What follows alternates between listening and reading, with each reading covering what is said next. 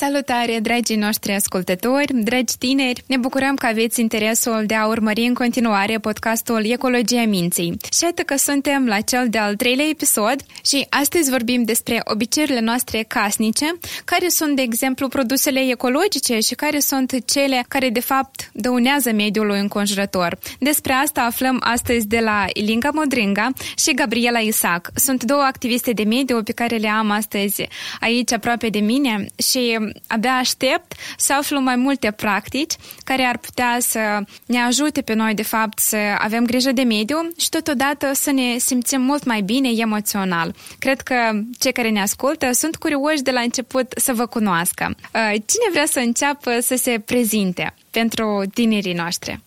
Salutare! Eu mă numesc Ilinca Modrânga și am 15 ani. Vin din satul Ișnovăț, raionul Criuleni și uh, sunt o activistă de mediu din Republica Moldova. Uh, totul a început cu organizația Ecovizio, când am participat într-un uh, program unde am învățat să implementez propriile mele proiecte și apoi am început să mă interesez mai mult despre subiectele ce țin de protecția mediului. Așa am realizat că sunt multe de schimbat și um, că acțiunea trebuie să vină de la mine. Mulțumesc, Elenca, că ești aici și îți doresc succes în continuare. Plus că știu că um, recent ai participat la o conferință foarte importantă. Vreau să ne dai careva detalii despre această experiență. Um, da, la sfârșitul lunii iulie am fost în uh, Italia uh, la uh, întâlnirea internațională Fridays for Future. Uh, Fridays for Future este o mișcare pornită de tineri pentru mediu și în acest uh, în în luna iulie a avut loc uh, o conferință internațională unde noi am discutat despre viitorul mișcării și ce vrem să facem noi mai departe.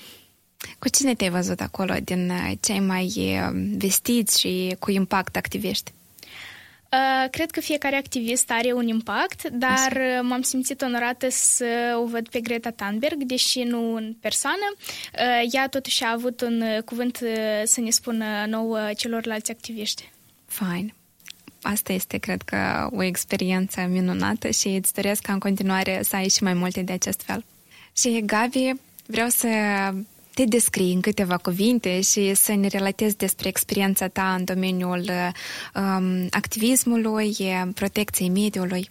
Uh, bună! Deci eu sunt Gabi, am 29 de ani, sunt din Chișinău uh, și când am fost de vârstă Elin, că idee n-aveam ce să fac cu viața mea. Atunci uh, chiar uh, nu știam ce um, facultate să aleg, dacă sunt capabilă să lucrez, dacă pot să aduc ceva folos în viață mie și altora. Și abia la vârstă de 21 de ani m-am întâlnit cu Asociația Ecovizio uh, în cadrul programului Activeco, uh, prin care am descoperit că totuși pot să fac ceva folos în viața mea, anume prin satisface curiozitățile mele față de mediu, față de cum putem să interacționăm cu mediul înconjurător și cu alți oameni într-un mod mai prietenos și să împărtășesc aceste cunoștințe cu alți oameni.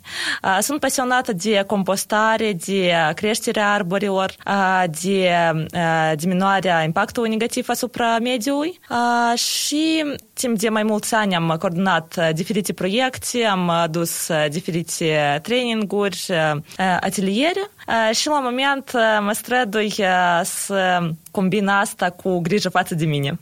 Că totuși să, să rămână energie și pentru mine și să pot pe urmă să, să fac mai multe chestii utile, dar nu invers.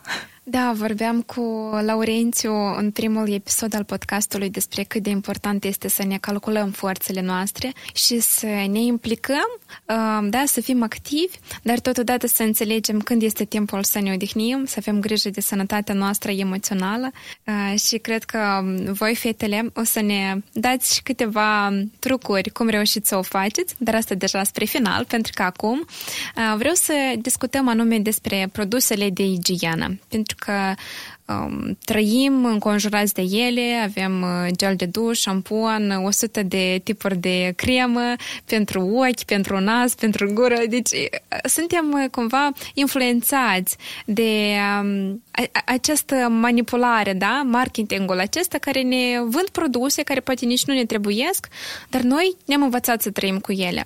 Vreau să ne spuneți care sunt, de fapt, cele mai toxice produse din igiena noastră personală pe care le utilizăm acum. Ok. Uh, cred că cele mai toxice de obicei sunt uh, produsele cosmetice, deoarece noi le aplicăm uh, pe față de obicei sau uh, uh, sunt în contact direct cu pielea și de cele mai multe ori acestea nu conțin uh, produse chiar naturale sau care de fapt sunt benefice pielii noastre. Dar cum să le alegem, iată, pe cele care sunt ecologice, pentru că uneori pe etichetele unor produse a, scrie eco, da, nu-i testat pe animale, dar totodată noi nu putem fi siguri că ele sunt benefice pentru mediu, mai ales că ambalajul lor automat este în plastic. Uh, pentru mine un criteriu foarte important atunci când cumpăr produse de igienă este ca acestea să fie vegane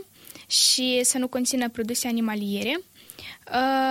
Este foarte ușor să verifici eticheta și să vezi ingredientele sau dacă este sau dacă acest produs este etichetat ca fiind vegan și desigur să nu fie testat pe animale.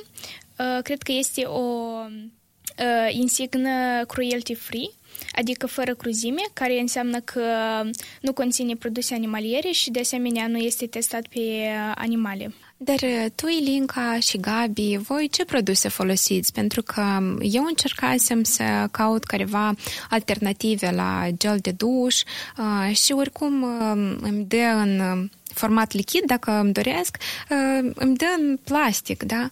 Uh, dar am văzut și că sunt uh, de acestea fără o etichetă, fără un ambalaj, uscat, dar cumva pentru tipul meu de piele nu s-a potrivit. Și vreau să-mi spuneți cum totuși noi să păstrăm acest echilibru între ecologic, dar și util, care dă un, care, care dă un careva rezultat, da? Pe care noi ne așteptăm să-l vedem. Uh, cred că Uh, împachetatul în plastic chiar este o problemă, uh, deși de cele mai multe ori uh, ambalajul este de plastic de tipul 2 și 5 și acesta poate fi reciclat la o inițiativă de la noi din țară.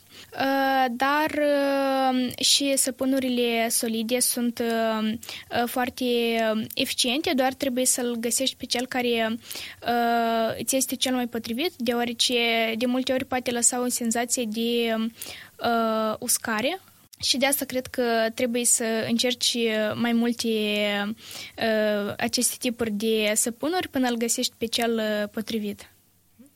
Uh, și eu în uh, baia mea, convin atât produse naturale, de exemplu, folosesc săpun de casă, de o inițiativă de la noi din Moldova, dar totuși folosesc și șampon obișnuit și câteva alte chestii de igienă care, despre care s-ar putea de zis că nu neapărat sunt ecologice, dar cred că este vorba și de conștientizarea acest subiect în genere și despre cantitate. Dacă casa și baia sunt pline de 100 de produse de tot felul, asta una, dar dacă ai câteva produse de bază, adică nu exagerezi cu ele și folosești doar în caz chiar de necesitate, eu cred că e soluția perfectă. Și încă un moment este cum aceste produse, impactul acestor produse nu atât asupra sănătății noastre, dar și asupra mediului, ce se întâmplă cu, cu apa de la canalizare. Și în acest sens tot mă strădui să aleg produse cu compoziție cât mai simplă, cât mai naturală, ca și apele care se scurg să fie mai ușor de curățat. Așa. chiar dacă suntem la Chișinău și avem stație de epurare. Dar ce ține de um, grijă față de bucătărie, de exemplu, sau față de casă? Um, eu, personal, am o mică problemă cu această soluție da, de dezinfectat. Uh, păi, clorul în casă, la mine, până nu de mult, era ceva sfânt, pentru că trebuia mereu totul de dezinfectat, aveam un fel de obsesie pentru curățenie și după aia eu uh, mi-am dat seama că este extrem de nociv pentru apele care, care curg, după aia ajung la noi pe masă și așa mai departe. Uh, și totuși citisem undeva că aceste bacterii care există la noi în casă da, ele trebuie uh, eliminate, dar nu total, pentru că uh, curățenia, uh, în genere, este un concept care el nu este egal cu steril, a fi un spațiu steril ca în, ca în spital. Uh, pentru că așa când sunt careva bacterii care sunt uh, benefice, noi avem și o imunitate mai puternică. Dar ok, aici m-am calmat deja, nu mai folosesc atât de mult clor.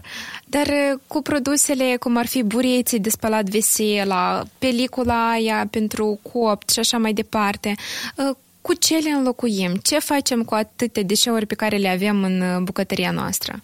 Cred că pentru burete deja este o alternativă și se numește buretele de lufa, care provine dintr-o plantă, ca un dovlecel, presupun, uh-huh. uh, și practic scheletul acestui uh, dovlecel funcționează foarte bine ca un uh, burete și de baie și de bucătărie.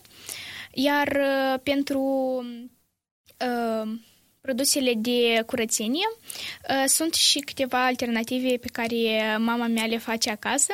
De exemplu, oțetul de bucătărie sau lămâia sunt uh, foarte buni dezinfectanți, de aceea nu este necesar să cumpărăm chiar uh, toate produsele toxice din magazine. Și, Gabi, vreau să ne spui dacă utilizarea oțetului este ecologic, de fapt, pentru că, oricum, el are și o componență nu tocmai naturală până la urmă.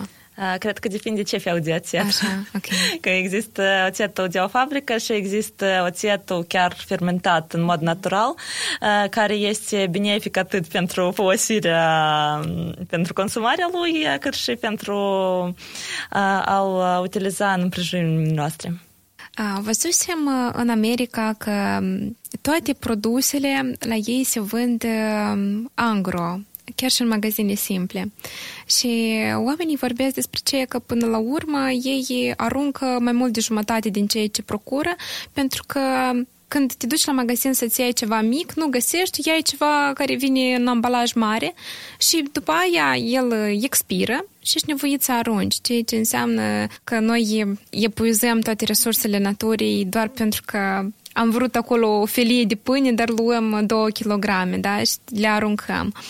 Vreau să ne spuneți cum se întâmplă de fapt și cu produsele de igienă. Pentru că când noi, de exemplu, avem nevoie de cumpărat uh, praf de spălat hainele în mașina de spălat, noi nu luăm ceva mic, noi luăm ceva mare și de obicei produsele ecologice sunt în format micuț, adică nu poți lua foarte multe kilograme de, de sodă, da? Și oamenii cumva au tendința asta, nu, o să iau unii mai mari și mai ieftin. Cum soluționăm această problemă, după părerea voastră? Nu știu, eu, dacă, dacă este vorba despre um, praful sau lichidul pentru mașini de spălat, sunt destul de mulțumit cu volumurile care se vând, mai ales că ele, pe de parte, pot să fie nu chiar ieftine, comparabil cu ceea ce cu produsele obișnuite, dar poate eu nici n-am atât de mult de spălat. Dar în cazul în care avem nevoie de volumuri mai mari, că tare am auzit că la Chișinău s-a deschis un magazin unde chiar poți să-ți torni detergenți, inclusiv și eco, în, în containere proprii. Adică poți să vii chiar cu o sticlă de 5 litri și să torni acolo detergentul. Trebuie de încercat. Da. Mă gândesc, din punct de vedere psihologic, că noi suntem ghidați de um, senzația asta de um, lipsa de securitate. Adică eu nu sunt convins ce o să fie cu mine mâine, poi mâine.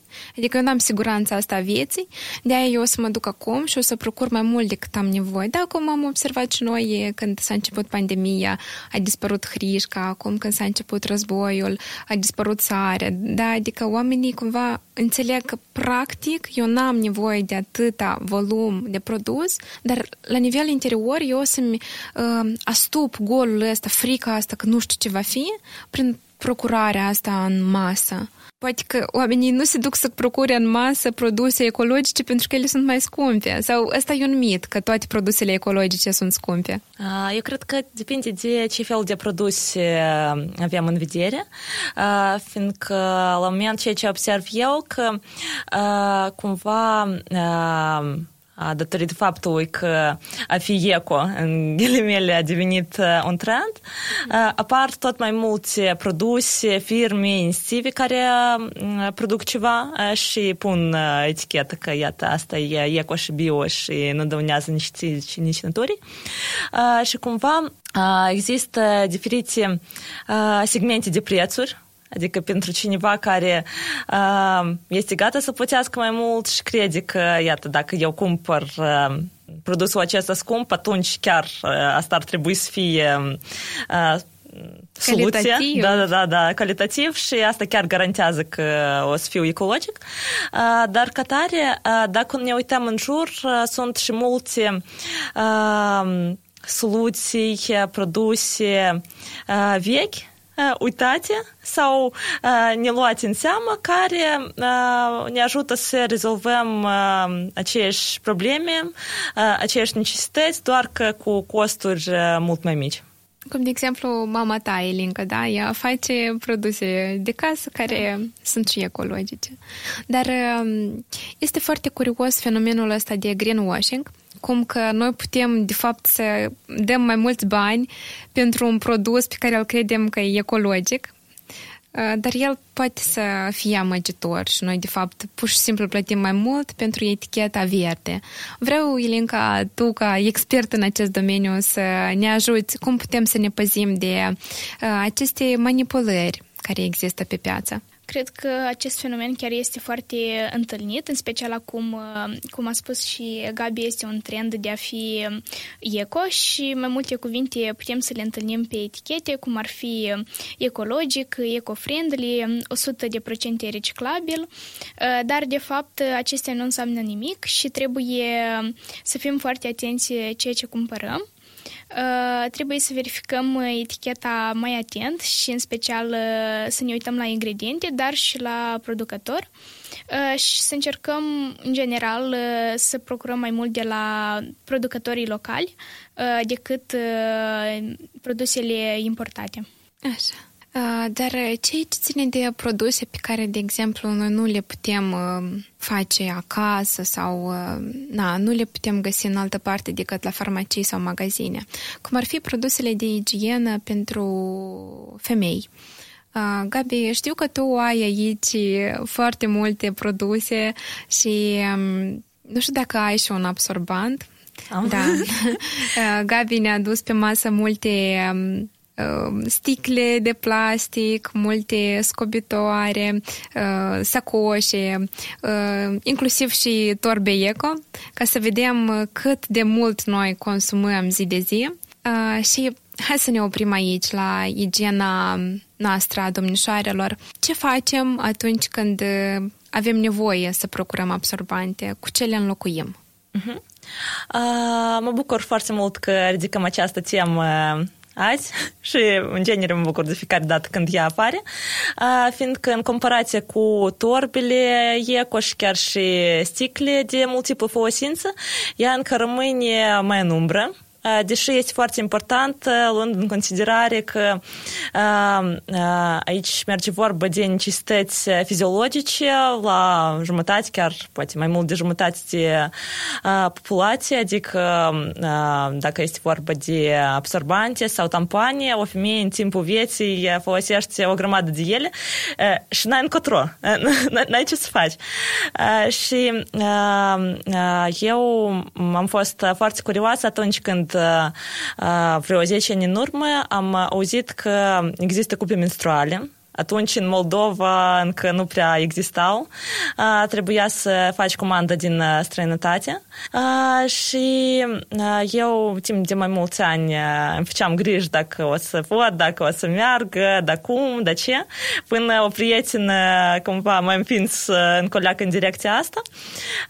Și am pus deja mâinile mele pe o cupă menstruală și am descoperit că este o soluție foarte bună la această problemă lunară a femeilor.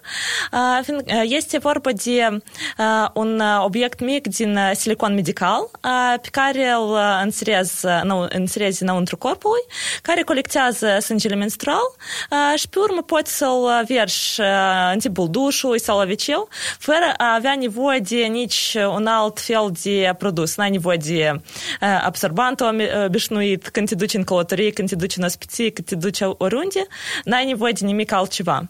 Uh, și iese că cumpărând o cupă menstruală și dacă ea ți se potrivește, uh, economisești enorm de mult și din punct de vedere a banilor și din punct de vedere a impactului asupra mediului. Uh, fiindcă absorbantele obișnuite, clar că sunt din materiale sintetice și se descompun la gunoiește, dacă așa se poate de zis, timp de sute de ani. Pe lângă asta, totuși, există opinii că poate, totuși, nu este chiar sănătos să faci așa ceva, cineva mm. chiar din anumite motive preferă că, totuși, să nu folosească cupa sau poate nu, nu, nu-i potrivește.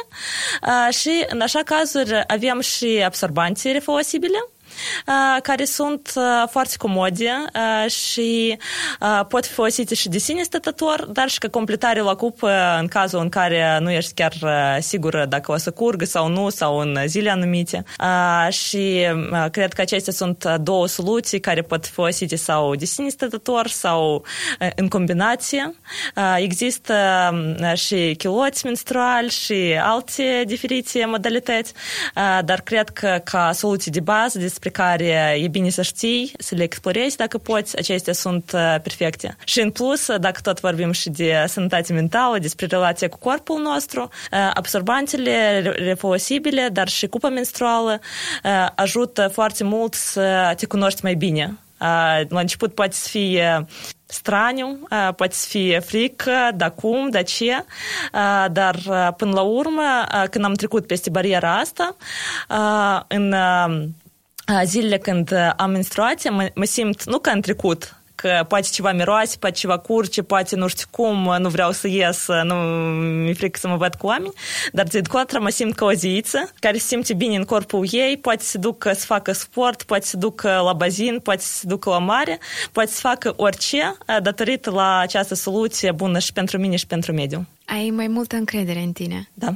Și iată, apropo, problema încrederii în sine este, după mine, din punct de vedere psihologic, și o cauză la uh, cumpărăturile compulsive, că oamenii încearcă, de fapt, să ascundă această stimă de sine scăzută prin ce că eu procur mai multe haine, mai multe produse și astfel eu artificial îmi cresc această încredere. Că uite, eu am, înseamnă că eu merit respect. Dar de fapt este foarte important ca tinerii care ne ascultă să înțeleagă că valoarea lor ca personalități niciodată nu se egalează cu numărul de produse pe care ești capabil să-l procuri. Da, nu negăm faptul că acum este absolut important să fim uh, independenți financiar, pentru că așa trăim, așa supraviețuim, dar totodată asta nu este exact egalul la cine ești tu cu adevărat. Uh, și vreau să vorbim aici despre cumpărăturile compulsive. Uh, chiar și a produselor de igienă, da? Pentru că eu personal, dar și mai am prieteni care au avut așa tendință că, uite, îmi cumpăr 4-5 tipuri de geluri de duș pentru diferite dispoziții. Dar, de fapt, nu gelul de duș îți aduce dispoziția, dar ce ai tu în interior, da? Oamenii cu care tu comunici, activitățile care îți plac, da? Și te fac să fii mai energic, mai fericit de la viață. Și uite că acum, totuși, și ne împinge spre mai multe cumpărături mass media, da? Că uite, trebuie să ai asta ca să fii populară sau uh, orice domnișoară trebuie să aibă în trusa sa uh, așa tip de ruj. Ce părere aveți despre acest concept și cum credeți? Cum uh, noi am putea să ne păzim de uh, tendința asta de a procura mai multe și mai multe? Cred că această tendință chiar acum este foarte populară și deja avem o tradiție foarte bine înrădăcinată că atunci când tu cumperi mai mult, tu ai un statut mai mare față de ceilalți. Și cred că asta este foarte incorrect Uh, și oamenii ar trebui să înceapă să realizeze că lucrurile pe care le cumpără, în special uh, hainele și accesoriile, nu îi definesc ca persoană și nu îi va face să arate mai bine uh, într-un anumit mediu. Tendința aceasta chiar uh, poate să te influențeze uh, chiar dacă ești uh, conștient ecologic. Uh, uneori uh, simt și eu că îmi vreau o rochie nouă sau uh, vreau să-mi cumpăr altceva. Uh, și cred că uh, dacă ea oricum există, pe lângă faptul că e bine să o conștientizăm, e de dorit să găsim și soluții. Așa. Atunci când cumpărăm mai, mai multe chestii de care poate nu avem nevoie sau când ne dăm seama că avem deja prea multe obiecte la noi în casă, putem să această dorință de lucruri noi. Eu mă bucur foarte mult că la noi există grupuri de schimb de lucruri, cum ar fi Freecycle Chișinău, unde oricine poate să spună că, iată, eu am o haină, eu am, nu știu, niște inclusiv uh, produse uh, de chimie casnică uh, sau rujuri vechi sau altceva de ce n-am nevoie, ce încă este bun de folosit și oamenii care și-ar dori ceva nou, și-ar dori un produs nou, o schimbare în viață, pot să scrie și să ia aceste produse. Cineva chiar propune mobilă acolo, mese, dulapuri, crucioare, tot felul de lucruri de care cel care scrie nu mai are nevoie și nu neapărat vrea să vândă, dar altcineva poate să se bucure de un produs nou fără a-l cumpăra, fără a susține industria de producere a lucrurilor noi. Și pe, pe lângă asta, grupul acesta, de exemplu, eu e doar la Chișinău și împrejurimile, dar ce se poate de făcut în alte localități sau de făcut grupurile asemănătoare pe rețelele socializare sau poate de realizat așa ceva în viață. În cercuri de prieteni, la nivel de organizații, instituții, se poate de făcut chiar schimburi fizice de haine și obiecte, cum ar fi free shop. Nu știu, eu am auzit că în, ultim, în ultimul timp și la Orhei s-a realizat așa o activitate. Vrei să povestești tu, Ilinca, sau să da, da, eu am experiență în acest domeniu.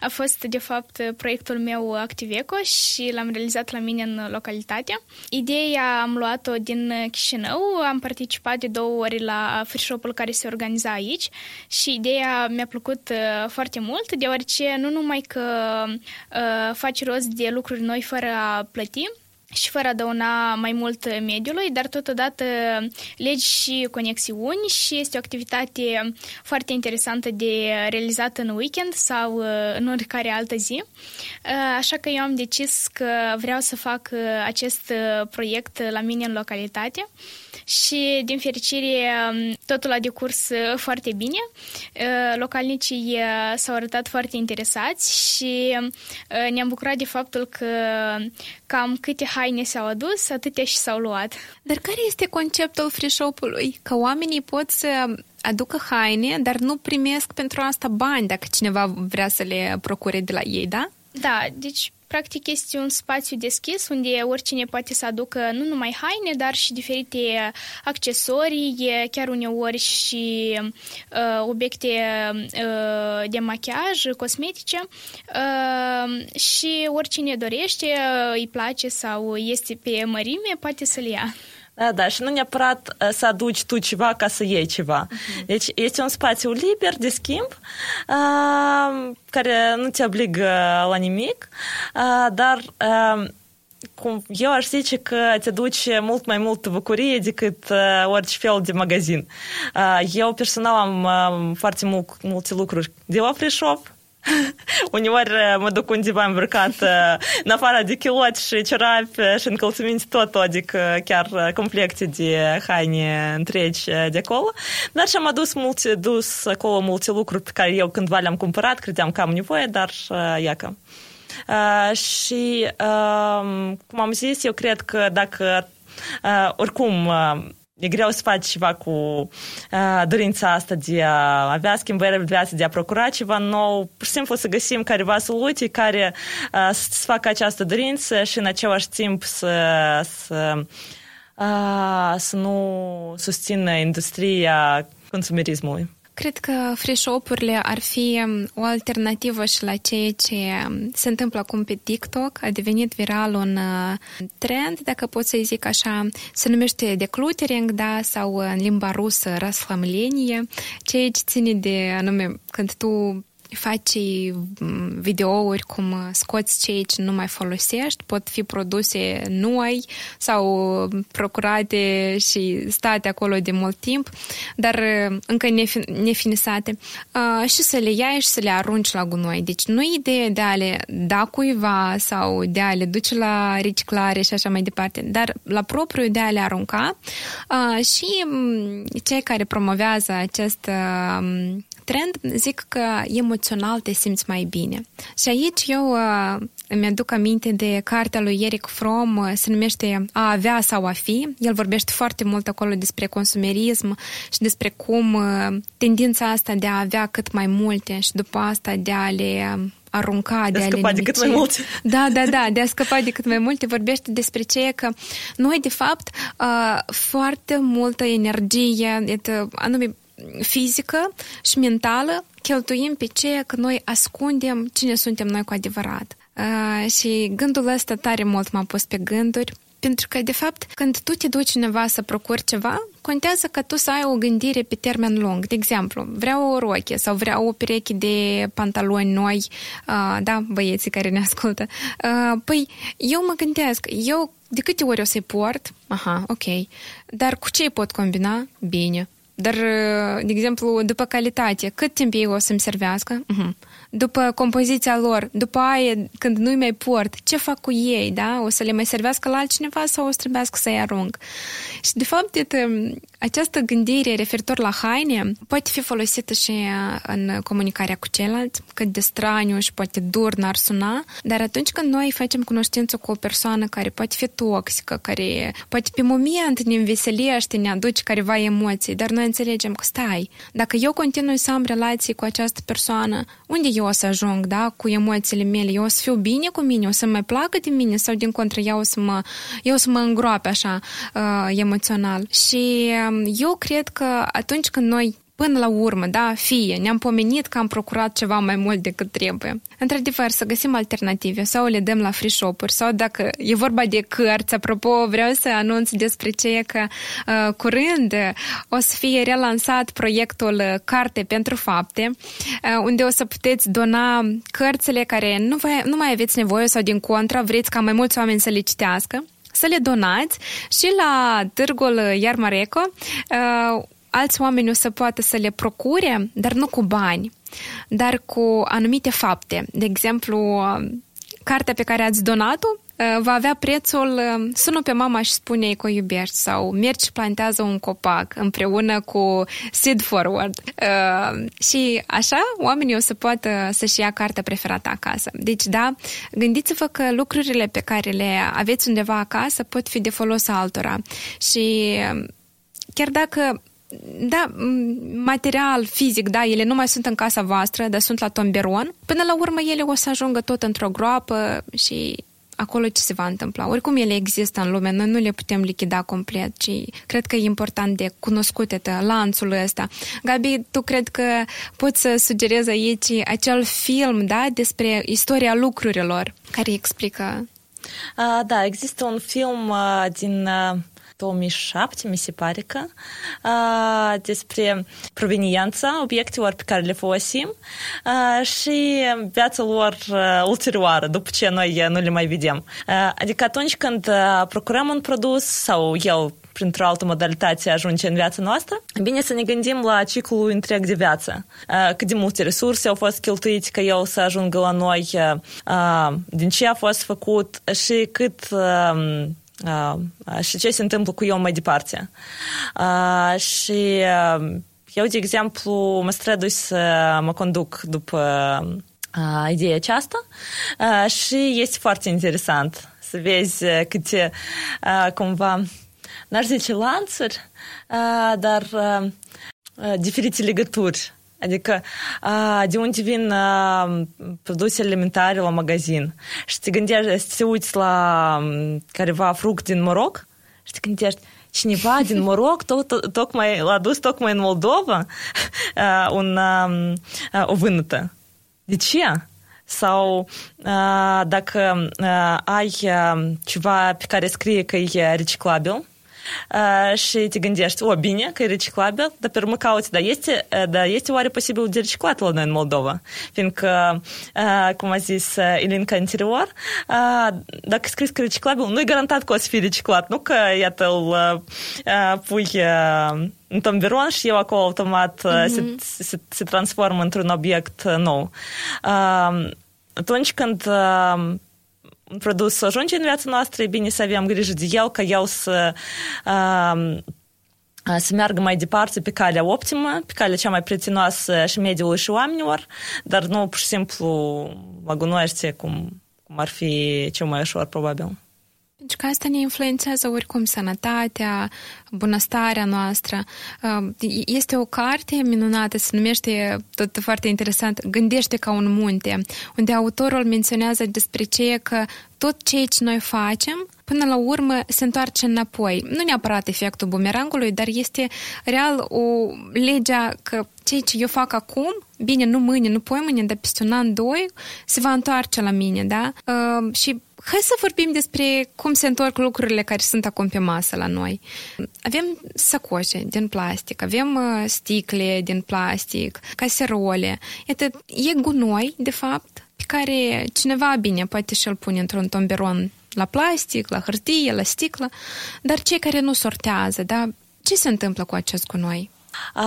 Eu, ca tare, sunt de opinie că gunoiul este ceva ce nu are folos în ochii, cel, în ochii celui care, care, care care ține acest produs uh, și uh, la nivel mai practic este ceva ce nu mai poate să devină o resursă. Este vorba de produse care nu mai pot fi reciclate, care nu pot să descompună, cum ar fi deșeurile organice, deșeurile alimentare.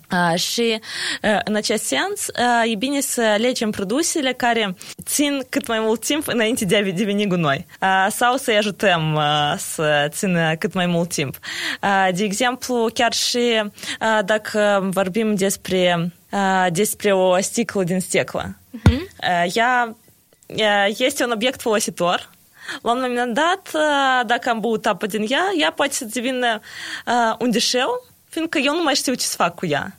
Ea poate să, fie, să devină o resursă dacă o dau la reciclare. Uh-huh. Ea poate să devină un obiect folositor dacă eu o folosesc pentru a mai purta apă cu mine, uh, pentru a ține, uh, pentru a face oțet de mere și de a-l pune acolo, uh, pentru a folosi ca, uh, ca ceanic, dacă nu l-am acasă.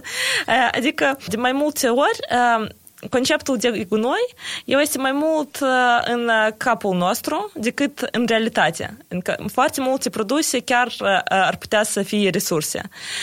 Dar, într-adevăr, de mai multe ori, noi nu avem ce face de exemplu, dacă e vorba de obiecte de plastic, chiar dacă ele sunt reciclabile, în multe localități din țară nu există posibilitatea de a le sorta și de a le da la reciclare.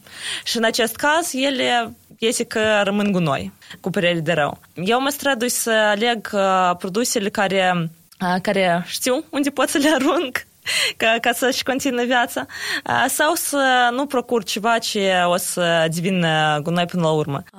Cu părere de rău, în jurul nostru sunt foarte multe obiecte pe care noi fie putem evita, fie chiar nu putem să le evităm. Dacă vorbim despre viselă de unică folosință, despre paie din plastic, care acum sunt tot mai puține, despre lingurițe de plastic pentru ceai, pe ele, într-un fel, poți evita, unele localuri chiar le înlocuiesc și asta e bine. Dar sunt lucruri la care, care așa de tare au intrat în viața noastră, că nu, nu, nici nu le observăm. Despre observanții le-am vorbit, că sunt alternativele, dar iată, ambalajele de la bomboane. Uh-huh. Sunt așa de mici și îți pare că, iată, am mâncat, am aruncat uh, ambalajul la gunoi, atât. Dar el nu e, nu e, nu e reciclabil, chiar dacă am avea un tomberon de plastic, uh, și o să petreacă sute ani în natură.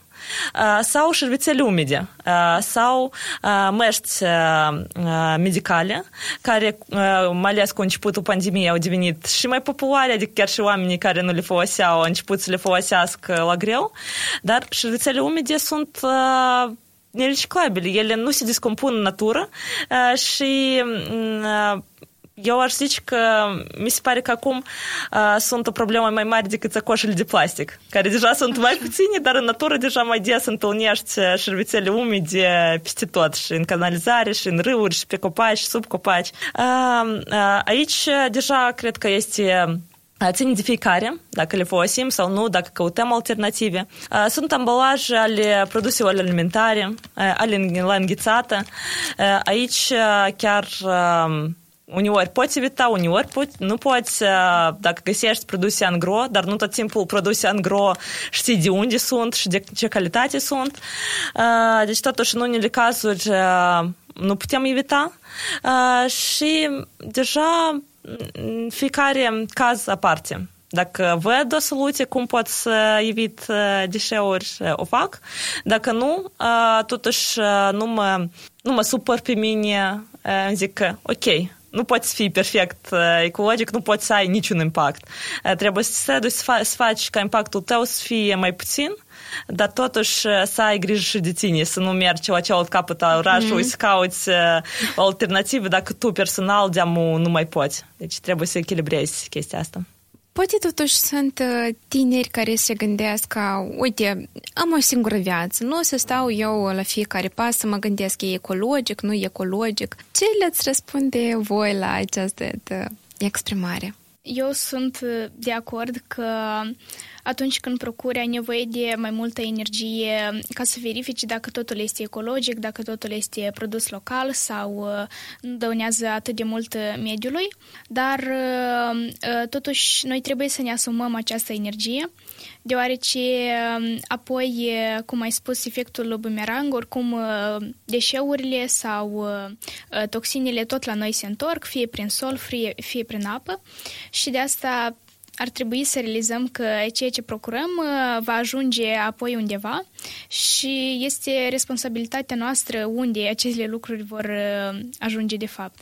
Uh, dacă este vorba de localități care nu au gunoiești amenajată bine, unde nu este posibilitatea să sortezi deșeurile, cu atât mai mult. Fiindcă tu poți să vrei să trăiești 10 de ani în, la țară, unde se pare că e mai ecologic decât la oraș, dar pe lângă tine stau scuticile tale pe care le-ai folosit în copilărie. Nici nu mai țin minte, dar ele sunt acolo. Mm-hmm. da, și ca recomandare din partea mea, da, pe departe să ținem minte că, într-adevăr, tot ce facem, tot ce procurăm, tot ce aruncăm rămâne undeva, în cele mai multe cazuri. Și ce mi-ajută mie să fiu mai eco, n-aș zice că sunt perfect ecologică și nici n-aș zice că este posibil, este să aleg modalități care îmi plac, care îmi ușurează viața, sau o fac mai frumoasă, mai confortabilă, mai sănătoasă. De exemplu, faptul că folosesc sticlă din oțel și nu procur sticle de unică folosință, nu e despre mediu, e despre faptul că îmi place sticla aceea și oriunde mă duc am apa cu mine. Nu trebuie să caut magazinul, să mor de sete. Paharele refolosibile din plastic sau paharul care poți să te duci să iei cafea, la fel, frumos, comod, nu zboară, nu-ți frice mână, cumva personalizat. Diferite torbe din materiale, din stofă, impermeabile, toți sunt frumoase, nu se rup, nu fac sunete cele diferite care nu știu, nu sunt chiar fana lor. Nu curc. Dacă, dacă iau careva fructe sau pămășoare, le pun în containere sau țin mâncare în containere. Cupa menstruală la fel. Ea pentru mine nu e atât des, despre faptul că eu nu arunc absorbantele, e mai mult despre comoditatea mea. Și la cei care și-ar dori să se aventureze, să, să-și dezvolte careva deprinderi eco, să aleagă careva produse eco pentru, pentru viață, și la cei care și-ar dori să fie mai prietenoși mediului și lor, le-ar recomanda, în primul rând, să se gândească cum aceste deprinderi, cum produse noi sau renunțarea la careva produse iar face viața mai plăcută și mai frumoasă. Și nu neapărat să, să schimbi viața de dată în totalitate, e de ajuns să începi cu sticlă nouă, cu sticlă sau cu o torbă sau cu o cupă sau cu absorbant sau cu altceva, oricât de mic, dar care într-adevăr să-ți ajute să simți mai bine și să-ți dea energie să mai încerci și altceva. Dar voi în acest proces de trecere de la aceste produse obișnuite pe care toți le folosesc la cele ecologice. V-ați confruntat în calea voastră cu stigmatizare, de exemplu, oi, ea este ecologică sau mereu cu torbă, da?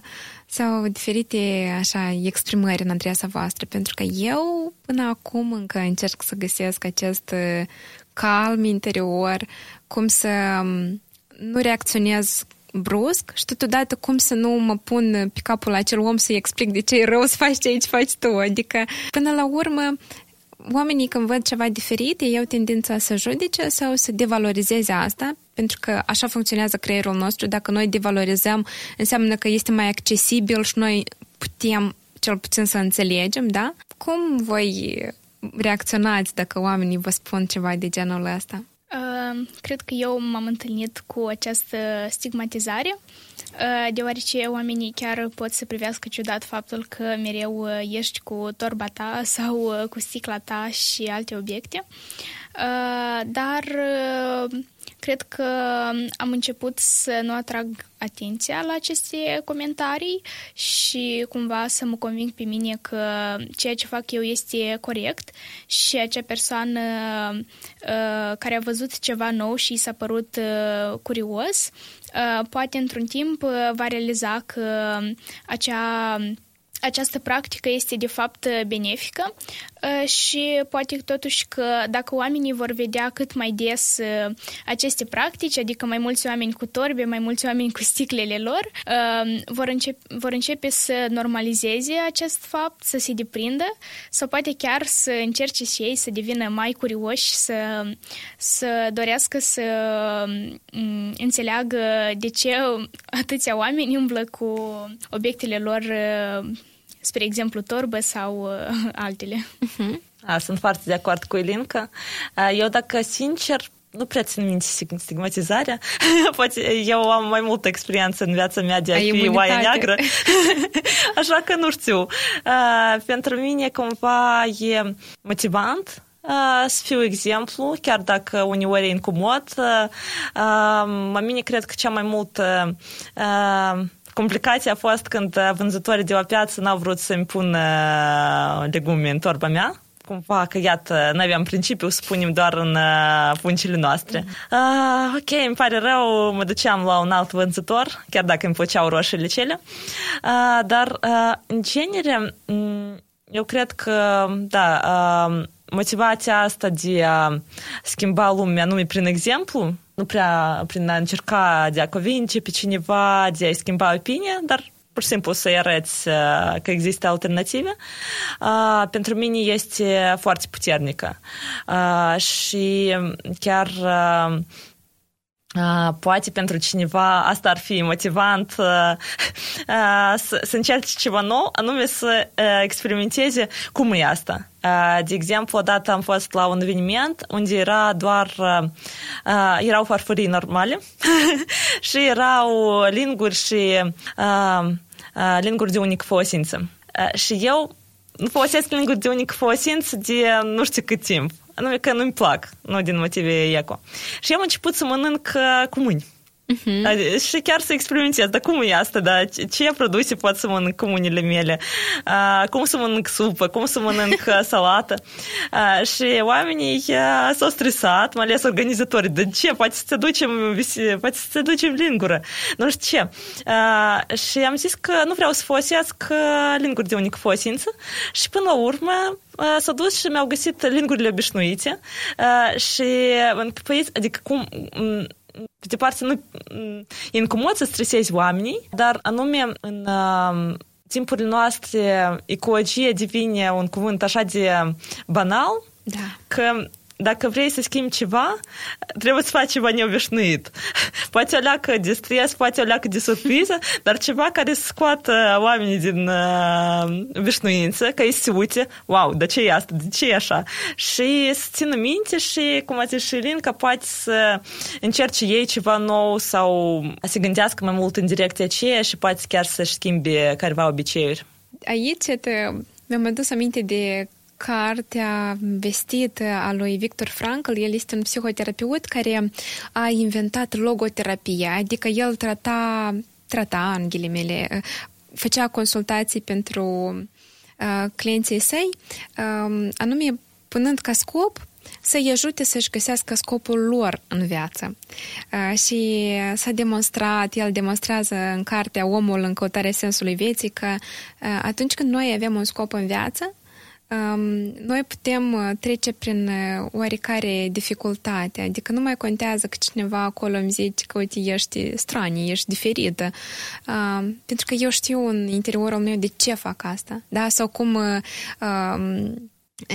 cum de fapt este această expresie, când ai clar definit un de ce, poți trece prin oarecare cum. și momentul ăsta este interesant că tu ai ca scop, Gabi, ca să fii un exemplu pentru alții. Și asta îți oferă motivație să continui să faci ceea ce faci, chiar dacă e diferit, da, de ce fac majoritatea. Și tot încă, pentru mine, de exemplu, și la fel văd cum funcționează asta și pentru clienții mei, că atunci când îmi, îmi pun întrebarea că de ce fac dacă alții nu mă acceptă când eu o să aleg ceva diferit?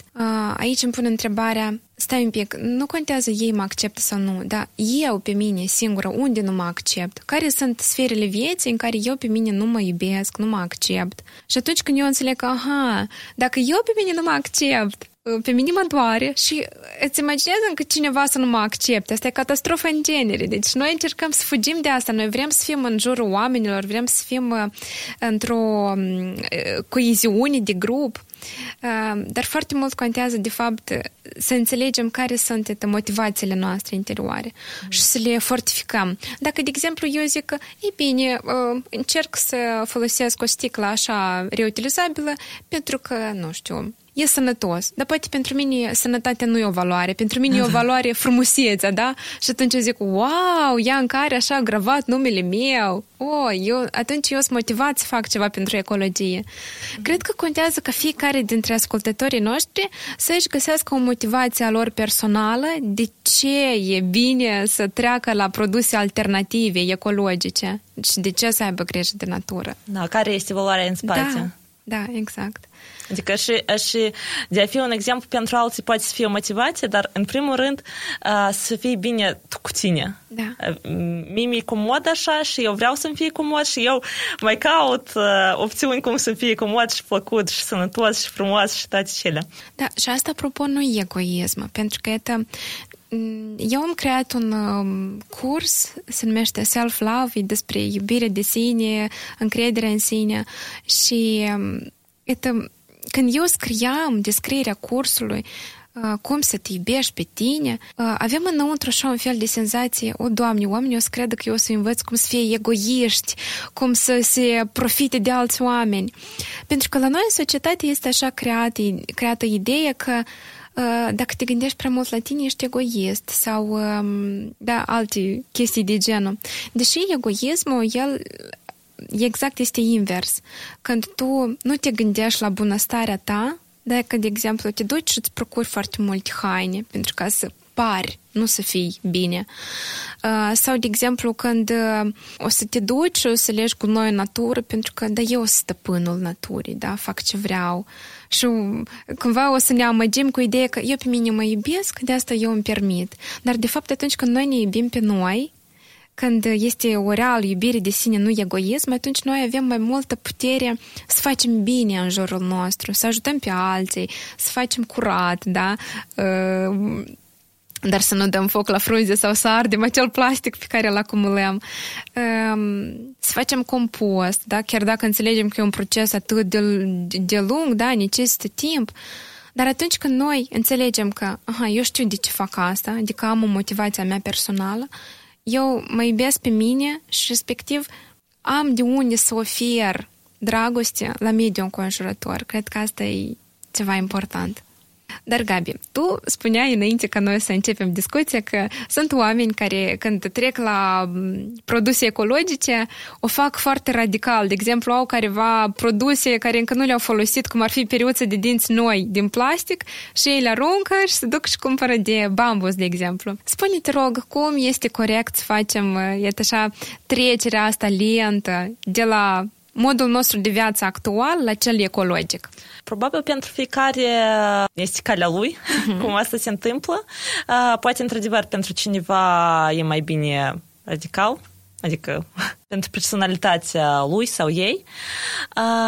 Dar eu aș zice că totuși cât mai lentă și conștientizată este tranziția, cu atât ea poate fi mai durabilă. Și dacă o facem încet, conștientizând fiecare pas, atunci noi putem și poate să economisim bani, să nu irosim resurse și să vedem în ce părți soluția rapidă poate fi chiar mai puțin ecologică. De exemplu, există cazuri când cineva își aruncă toată pungă cu pungi din casă, că eu nu mai, nu mai am nimic în comun cu ele, dar nu nimic rău în pungi în sine. Ele sunt folositoare. Problema este în felul cum ele sunt utilizate. Faptul că ele sunt utilizate pe termen foarte scurt și aruncate repede, fără a conștientiza asta. Eu, în cazul în care oamenii ajunge o pungă din plastic, mă strădui să o păstrez, dacă este curat sau poate chiar o spăl o leacă și o folosesc atunci când aș avea nevoie de așa ceva, fiindcă uh, diferite torbele, pungi, plase, eco, uh, totuși nu, uneori nu acoperă toate necesitățile. Uh, uneori, uh, iată, uh, de exemplu, când păstrezi verdeața în frigider, verdeața în pungile compostabile, se vestijește. Și nu tot timpul ai spațiu să pui acolo container mare sau o altă modalitate. Și atunci iau o pungă din plastic din colecția mea și o folosesc pentru asta, sau pentru gunoi, sau pentru altceva. Și la fel cu diferite obiecte noi pe care le introducem în viață, nu neapărat deodată să-ți cumperi o sticlă reutilizabilă, că așa trebuie. Poți să iei apă în sticlă de sticlă, și să vezi cum ar fi să porți sticla asta cu tine. Dacă este practic pentru tine, dacă nu uiți, dacă îți este comod, dacă nu îngreunează viața prea tare și dacă într-adevăr este ceva potrivit pentru tine, atunci deja te duci și îți cauți sticlă perfectă. Sau alte obiecte radicale poate să le împrumuți, să încerci de la prieteni dacă într-adevăr este ceva pentru tine. Pentru, fiindcă uneori poate se întâmple că ai procurat ceva de atât că este eco, dar nu-i potrivit pentru tine și ai cheltuit bani și energia ta și uh, ești dezamăgit că iată nu merge mai bine să începem cu pași mici, cu lucruri mici, să ne asigurăm că ele într-adevăr lucrează și să ne ducem mai departe. Dar tu, Ilinca, cum ai început de această tranziție de la produse simple, obișnuite, la cele ecologice? Nu sunt sigură dacă a fost un moment anumit în care am început uh, această tranziție sau dacă mi l-aș aminti, uh, dar cred că um, cel mai obișnuit lucru este sticla reutilizabilă pe care am primit-o în dar de la prieteni Eh, deoarece în ultimul uh, timp ele au devenit destul de populare și am început să o port cu mine peste tot și am realizat că chiar este o uh, alternativă foarte bună, este ușor de purtat, nu trebuie să cheltui bani și nici nu trebuie să produci deșeuri. Apoi am început să mă mai interesez mai mult despre cum putem noi să înlocuim în special uh, Uh, ambalajul de plastic și ambalajul de unică folosință uh, și așa am uh, găsit mai multe alternative și mai multe inițiative pe care am început să le implementez și în viața proprie. Eu acum vreau să vă propun să formulăm pentru cei care ne ascultă o provocare, pentru că din primul episod am început tot la final să le oferim câte o provocare, da, ca ei cu hashtagul Ecologie Minții să plaseze pe Facebook cum e asta pentru ei să facă provocările de la noi. Vreau acum să încerci, Gabi, tu să formulezi pentru ei o provocare legată de um, practica Zero Waste um, și după aia noi o să ne mai aprofundăm în tematica asta. Eu aș uh, provoca ascultătorii uh, să se uite în jurul lor, uh, în oficiu, în casă, în frigidier, la bucătărie, în baie, oriunde și să se vadă ce de acolo s-ar putea de făcut mai prietenos sănătății și mediului fie asta felul în care păstrați produse în frigidier sau ce produse folosiți pentru spălare veselei sau ce folosiți în mașină sau ce folosiți în oficiu sau pe drum atunci când ieșiți din casă și da, să vedeți cum asta poate fi schimbat și să încercați să vedeți care ar fi cea mai simplă soluție de a face această schimbare. Și pe final vreau, fetele, să le oferim uh, tinerilor care ne ascultă încă careva practici care să-i ajute să ducă un mod de viață ecologic. Um, eu aș sugera înlocuirea pungilor uh, de unică folosință din plastic, în special um, ale mici în care cumpărăm uh, legume, fructe sau orice, practic. Eu am început deoarece um, mă pricep în croșetat, am început să le croșetez singură, deoarece uh, am văzut mai multe tutoriale pe internet uh, în spiritul Zero Waste, cum să le înlocuiești, dar uh, niciuna nu mi-a fost pe plac și uh, nu mi-a reușit uh, nici să le împletesc din diferite uh, materii vechi, nici uh, din uh, haine vechi uh, uh, nu mi se par foarte practice, deoarece nu poți să vezi prin ele, practic, așa că am început să le croșetez ca o pânză. Și um, asta um, a fost o activitate foarte interesantă și mi-a fost destul de interesant și um, să le fac și de fiecare dată când merg la magazin sunt foarte mândră că merg cu punguțele mele Uh, dar de asemenea sunt și punguțe din uh, pânză uh, care pot fi folosite în special pentru congelat și în Republica Moldova nu știu dacă le găsești, dar în magazinul Lidl cu siguranță ele sunt acolo. Uh-huh.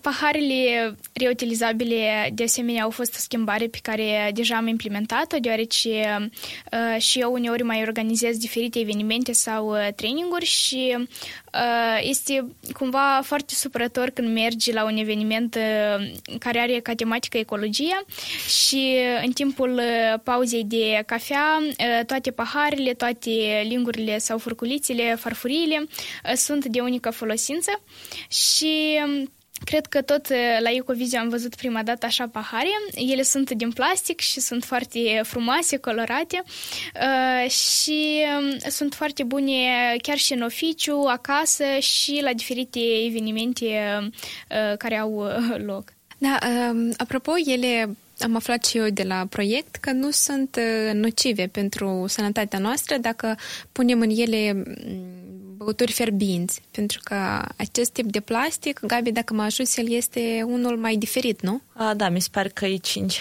că nu mă greșesc. În orice caz, pe aceste pahare scrie foarte multe chestii care deseori nu scrie pe pahare din plastic durabil care acum au început să fie vândute în magazine. Am observat că uneori adică oamenii au început să caute a, produse de genul și se vând produse similare, dar pe ele nu scrie nimic. La ce temperaturi se poate de folosit, ce se poate de făcut cu ele, țară de proveniență uneori mm-hmm. nu prea este. Și eu cred că dacă noi totuși folosim careva produse din plastic, mai ales pentru alimentație, e bine să, ca ele să aibă cât mai multe informații despre ele, ca noi să fim siguri că asta într-adevăr e ceva sănătos, dar nu uh, un obiect uh, vândut nou, ca noi să credem că suntem mai eco, dar că tare dăunăm uh, nouă. Am observat tot așa un... Uh specific din punct de vedere psihologic la cei care ne vând nouă produse. Ei tind neapărat să le pună repede într-o sacoșă de parcă acest produs pe care noi îl procurăm capătă o valoare, o, nu știu, o bogăție mai mare odată ce este pus într-un ambalaj. Deși eu tind mereu să rog vânzătoarele, vă rog, eu am al meu da, colțișor în care pot să-mi pun produsul ăsta, ele repede vor să pună că, uite, noi avem sacoșă, e gratis. și ideea e că um, văd un fel de mândrie, poate mă greșesc, văd un fel de mândrie când omul încearcă să împacheteze frumos, da, ceea ce tu procuri. Dar, de fapt, eu procur însă și ceea ce e înăuntru, nu ambalajul. Poate asta spune multe despre frica noastră de a fi cumva nefrumoși, da, pe din afară. Dar, de fapt, vreau să reiterez că foarte mult contează cum noi ne simțim în interior, dar ce facem ca să fim bine. Pentru că atunci când noi avem un echilibru cu noi, care îl căpătăm prin uh, ce că facem activități care ne plac, ne înconjurăm cu oameni care au valori ca și ale noastre, um, ne găsim timp pentru a ne odihni în sfârșit, da? pentru a ne încărca bateriile, păi atunci deja parcă importanța la ce este în exterior, da, am geantă din piele sau am geantă din uh, material, nu mai contează până la urmă. Încă un moment important este că atunci când noi avem în oficii, da, cum zice Ilinca de fapt despre ce că la un uh, eveniment uh, ai pahare de unică folosință.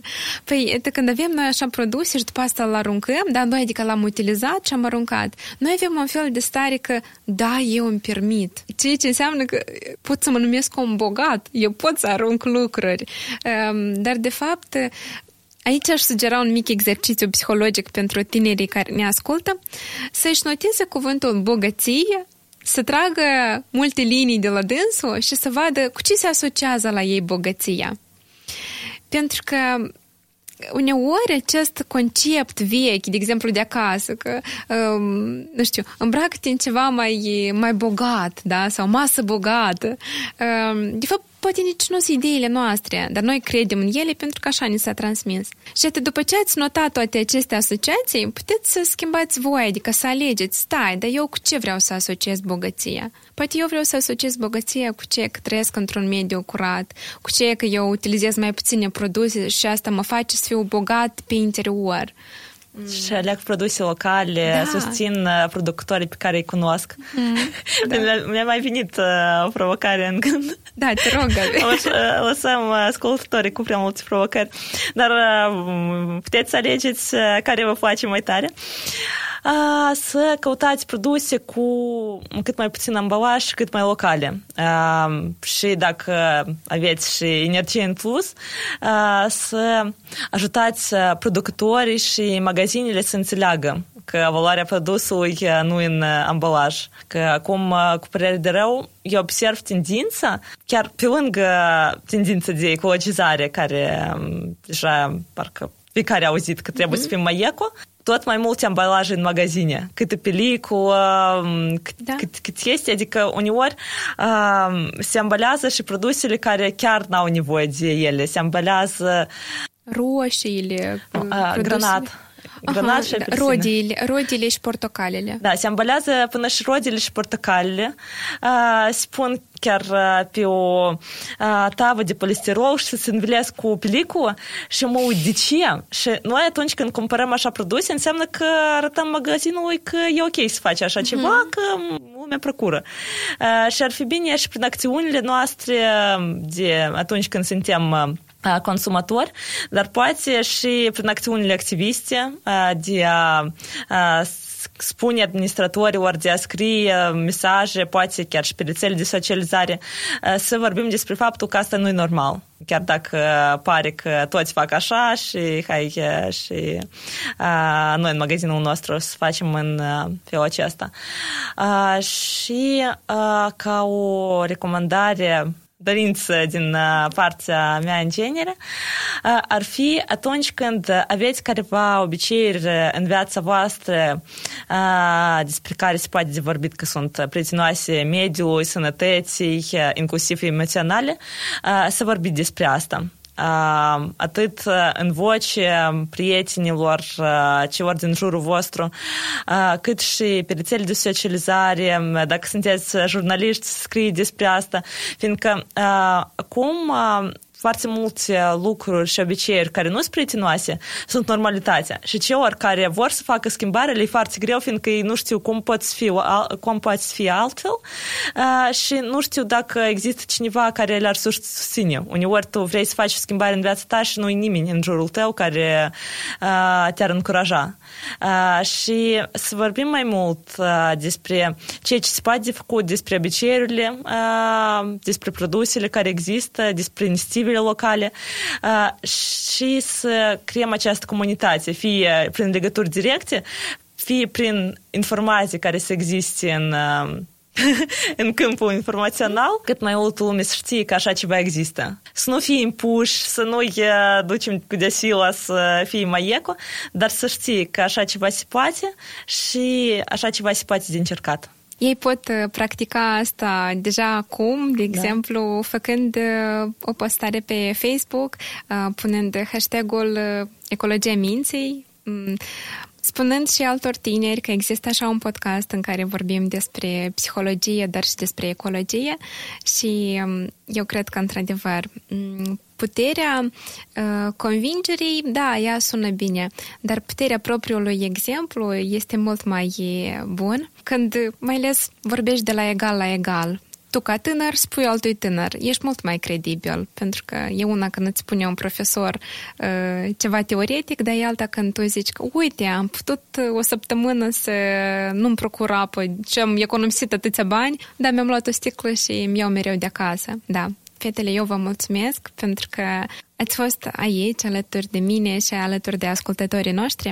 Uh, cred că ei o să vă găsească pe fiecare pe rețele de socializare și o să vă urmărească. Gabi este foarte activă, uh, degrabă vine uh, sezonul plantării copacilor și Gabi este expert în acest domeniu. Și Ilinca... Și despre frunze, da, la fel. Da, da. să vă adresați. Compostare. Și Ilinca este un motoraș activ care continuă să motiveze tinerii să fie implicați uh, în um, activitățile benefice mediului înconjurător, la fel o o veți putea găsi pe um, Facebook și pe alte rețele de socializare. Uh, și da, nu uitați să um, puneți like acestui um, video și să distribuiți acest podcast și altor tineri curioși să afle mult mai multe lucruri pentru dezvoltarea lor. Eu vă spun pe curând și pa, pa! Pa, pa!